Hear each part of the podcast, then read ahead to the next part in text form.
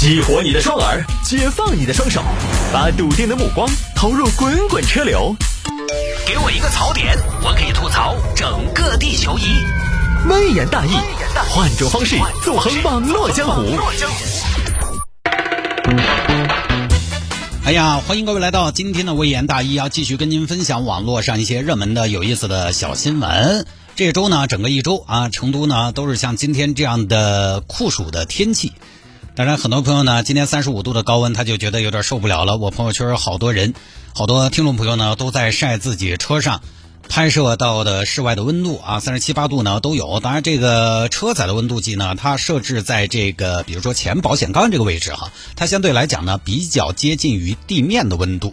因为地面温度反射上来呢，它会给这个温度探测器呢一个相较于气温偏高的温度，所以呢，很多朋友就是今天我甚至看到了四十度的温度啊，但实际上呢，今天成都空气温度哈，呃是三十五摄氏度左右，就这样一个天气。当然三十五度呢，也还是体感上觉得比较具体了。当然换来的呢，就是成都今天天气空气特别好。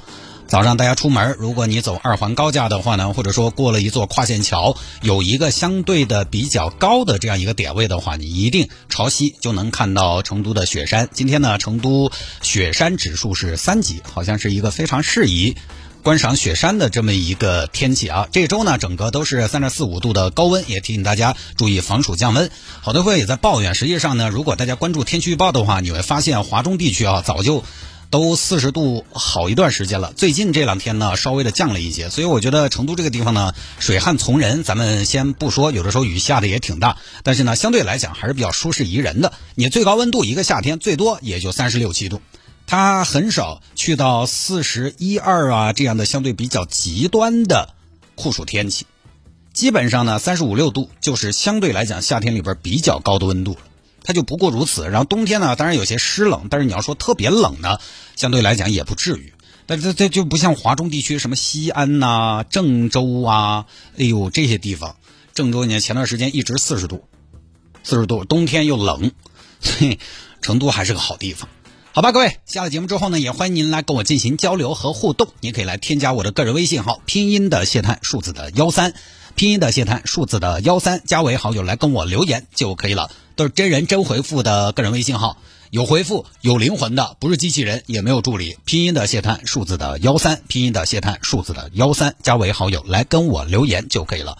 来吧，开始分享今天的小新闻。有听众朋友说，探哥孩子今年上大学，想送个相机给他，你之前不是要玩相机吗？帮我判断一下接灰的概率有多大？接灰是什么意思呢？有些听众朋友可能就不太明白这个词。接灰呢，就是说买回家，呃，高兴了三四天，疯狂了三四天，热情高涨了三四天，接下来呢就不怎么玩了，就是结婚嘛。啊，这位朋友，你孩子今年上大学，我先问一下，现在不是还没录取吗？对吧？你不要着急嘛，万一万一有变数呢？没有，开玩笑啊，还是还是恭祝金榜题名啊。这个，但是这个问题问我呢，我也不知道你娃是个什么娃，对吧？我所以也不知道你娃会不会拿着相机接灰。我觉得这个可能家长还是要看看孩子的性格，因为现在相机来讲呢，相对来讲它是一个比较小众的这么一个玩具。喜欢玩相机的孩子呢，一般他实际上在中学阶段起码还是有点征兆。你比如说，平时你看他是不是喜欢电影啊？是不是喜欢音乐啊？是不是喜欢看看各种各样的？那成都现在展览那么多，双年展他愿不愿意去啊？他有没有这种积极性和热情啊？是不是喜欢旅游？是不是喜欢户外？这些还是有一些征兆的。如果以上的征兆都没有，而你家里又没有这种氛围，我觉得结婚可能是大概率的事件。你比如说我。我有那么些年呢，也痴迷于相机，呃，但是我是一个什么呢？我是一个抚摸党，当然我也照的不好啊，就是跟爱好者一比，垃圾。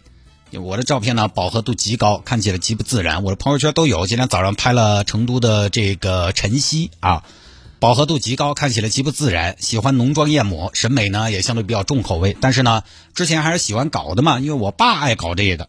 我上大学就有一台理光相机，可以到处自己就是拿着玩一下。然后大学毕业了，上班有条件了，自己也没买过什么太硬核的机器。最近一次发烧呢，就是孩子出生之前，我当时想着，哇，我的孩子要出生了，我一定要买个相机来记录他的成长。买了一台索尼的大黑卡啊，当时没少花钱，全画幅的定焦卡片机，这个懂得自然懂，一万六啊，就这么豪迈，卡片机哦。孩子两三岁之前呢，应该严格说起来，两岁之前我也热情高，孩子呢也非常配合，那确实是也拍得多，尤其是婴儿的时期，天天拿出来拍。后来呢，孩子慢慢长大了，孩子大了他就有个问题，孩子大了他要跑，他动作快，那个机器呢，它有一个问题，它对焦特别慢，对焦慢，经常拉风箱，来回对不上焦，抓孩子呢就抓不住。那这个时候，如果你要升级呢，你就只能升徕卡 Q。那你一看，我去，就这个对焦倒是快啊，但这个好像要四万，这个这个这个就就觉得我不配。同时呢，你工作也就更忙碌了，一天空闲的时间也少了。拍照这个事儿呢，首先第一步，你要拍好照片哈，就相对来讲，对于你自己的水平相对比较好的照片，你首先第一步你要走出去。如果你都不是很愿意走出去，这个东西慢慢就荒废了。当然，现在有些摄影师呢，他相对来讲。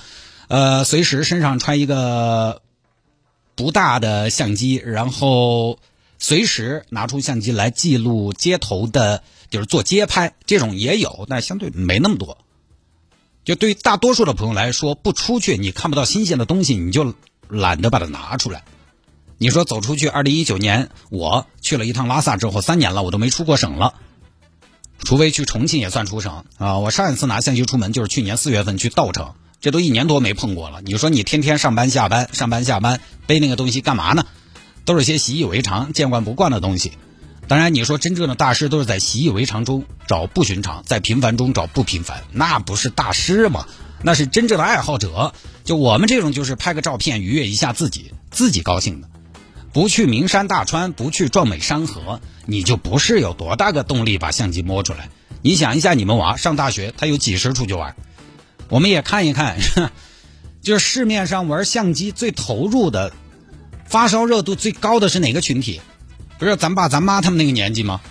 五十多，快退休了；六十多，这大爷大妈他们就爱玩相机，对吧？你想想，你孩子上大学，他有几时出去玩？他是不是一个爱出门的人？他爱出门，现在有没有那个条件？你现在有些城市一遇到疫情，学校一关，天天在学校里边待着，相机大概率接回。反正我现在就是啊，买任何东西，尤其买耍的这种东西啊，大家的钱也不是大风刮来的，你要考虑场景在哪。比如说我买个自行车，我们同事小年轻就问我买什么自行车，为什么不买摩托车？我就说摩托车对我来说，它只能一个人玩。我周末我也不太可能没事我去龙泉山跑个山，然后把孩子一个人丢家里边看电视，跟他妈在一块待着。我自行车我上下班我可以蹬，我周末还可以陪着孩子一起骑。他们年轻人不一样吗？他们本来就是越挤，摩托车就是只只是买来自己高兴的东西。为什么一般有家庭的男士啊，有家庭的男士，大家注意这个前提。为什么一般有家庭的男士买摩托车，家里边会有阻力啊？你们老婆跟你说危险，你们老辈子跟你说二十年前开摩托车的坟头草现在都一丈高了。你以为他们真的担心你的安危吗？当然也有这个因素，但是更主要的是，你花几万、十多万买个摩托车。他们没有受益，你知道吗？他们也不能开，他们也不想做，那不就在这儿吗？因为你买摩托车就只能你一个人玩，他们又没得到任何的好处。买耍玩意儿，如果不是钱特别多，你能够接受，我要用不上，但是我要有，我想有，那你一定下手之前要看场景。再比如说，有些朋友搬新家，兴冲冲的想整个家庭影院，B N O，蒂瓦雷，写的场景是我以后每天早上起来把音响开开，听点轻音乐。让音乐把自己慢慢唤醒，在音乐的世界里徜徉，感受生活在指尖划过，感受生命在慢慢流淌。呃，想都挺好，也挺美的。这样的日子谁不爱呢？谁不想在音乐当中慢慢的苏醒过来呢？想是这么想的，实际上呢，每天早上起不来，起来了扑趴跟斗，要给娃娃弄早饭，自己还要收拾打扮，买了个大功率的音响，结果又住了两梯六户，正一开到三分之一，邻居还扰民了，对吧？我搞了个蓝牙音响回去，没得几时开。